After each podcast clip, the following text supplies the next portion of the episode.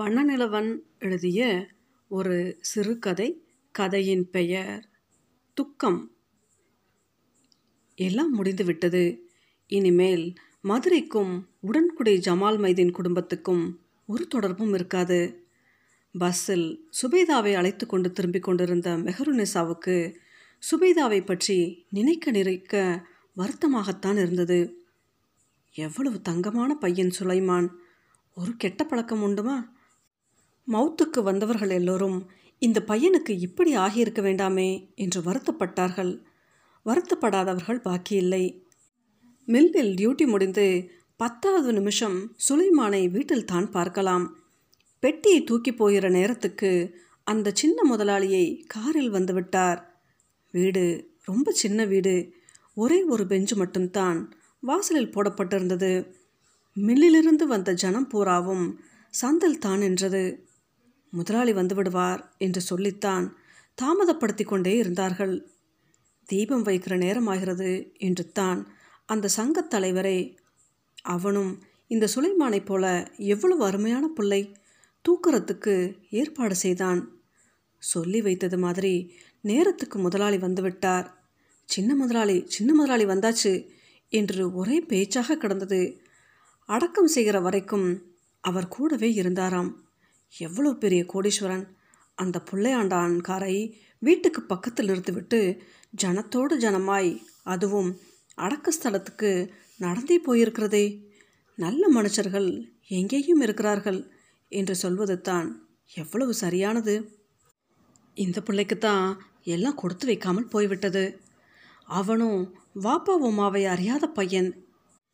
இதுவும் வாய்ப்பாவை தின்ன பிள்ளை என்று பார்த்துத்தான் பட்டணத்து தாவூது சாச்சா சொல்லித்தான் எல்லாம் நடந்தது.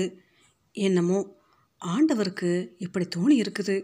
மூன்றாவது வருஷமே அறுத்துக்கிடணும் என்று மெய்ஞானபுரமே வந்துவிட்டது. ஒரு அஞ்சலில் உடன்குடி பஸ் ஸ்டாண்டில் போய் நின்று விடுவான். இந்த பிள்ளைகள் இரண்டும் என்ன செஞ்சுக்கிட்டு இருக்குதுகளோ தெரியவில்லை. எல்லாம் ஹாஜியார் வீட்டில் பார்த்து கொள்வார்கள் என்றாலும் கிளேசப்படாமல் இருக்க முடியவில்லை. இந்த மில்லு பணம் ஒரு வாரத்திற்குள் வந்துவிடுமாம். எட்டாயிரம் ரூபாய் வருமாம். அது வந்தால் நடு உள்ளவளை தள்ளி விட்டு விடலாம் ஆத்தங்கரை பள்ளியில் ஆயிஷாவோட பையன் காப்பி கடை வைத்து நடத்துகிறானாம்.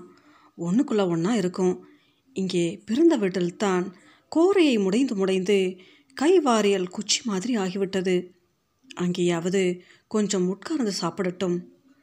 ஆயிஷா பெற்றவளை பார்த்து கொள்ளுவாள். அதை தள்ளி விட்டாயிற்று என்றால் அடுத்தது இந்த நொண்டி கழுத ஒன்று தான் இதுக்கும் ஒரு நொண்டியை தேட வேண்டியது தான் பாவி பெத்தது தான் பெத்தேன். ஒன்றாவது ஆம்பளை பிள்ளையாக பெற்றிருக்க கூடாதா? பெரிய வீடுகளாக இருந்தால் முதல் மாப்பிள்ளை போனால் அடுத்த மாப்பிள்ளை பிடித்து விடுவார்கள். ஜமால் மைதீன் வாப்பாஸ் ஆகும்போது ஒரு கட்டு கோரைப்பிள்ளை தானே விட்டு போயிருக்காரு. சீக்கிரமே உடன்குடி வந்து சுபைதாளை சுபைதாலை பஸ் ஸ்டாண்டிலேயே சாமான்களுக்கு பக்கத்தில் காவலுக்கு வைத்துவிட்டு பஞ்சாயத்து போர்டு ஆஃபீஸ் பக்கம் போய் முத்தையா கோனார் வண்டியை அழைத்து கொண்டு வந்தாள். வீட்டுக்கு போனதுமே எல்லோரும் வந்து கூடிவிட்டார்கள். துஷ்டி கேட்க வேண்டாமா? ஜமால் மைதீன் என்னத்தான் தாழ்ந்து போய்விட்டாலும் ஊர்வளமை என்று ஒன்று இருக்கிறதே அதை விட்டு கொடுத்து விடுகிறது என்பது தான் அவ்வளவு லேசானதா என்ன? சுபைதா அழுது கொண்டே இருந்தாள். என்ன இருந்தாலும் சுலைமான் அவளுக்கு மற்ற மனிதர்களைப் போன்றவன் இல்லையே. மூன்று வருடங்கள் அவனோடு உடனிருந்து வாழ்ந்தவள் இல்லையா? வந்து விசாரித்தவர்கள் எல்லோரும் சுலைமானுடைய மௌத்துக்கு ஆற்றாமைப்பட்டு விட்டுத்தான் போனார்கள். சில பெண்கள் குறிப்பாக கொருக்கு முதலாளியின் சம்சாரம் கூட அழுவது என்பது லேசானதல்ல.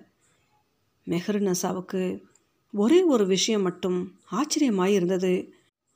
துஷ்டி கேட்க வந்தவர்கள் எல்லோருமே அவளைப் போலவே மில்லிலிருந்து வருகிற பணத்தை வைத்து நடு உள்ளவளை தள்ளிவிட்டு விட வேண்டும் என்று சொன்னார்கள். அப்படி சொல்லும் போதெல்லாம் மெஹரனிசா அதை பற்றி அவ்வளவாக அக்கறை இல்லாதவளைப் போல கண்களை இடுக்கிக் கொண்டு மெதுவான குரலில் ஆமல நானும் அப்படித்தான் நினச்சிருக்கேன். ஆனால் நாகூராறு என்ன நினச்சிருக்காரோ தெரியலை. இந்த புள்ள சுபைதால நினச்சாதான் தாங்க முடியலை.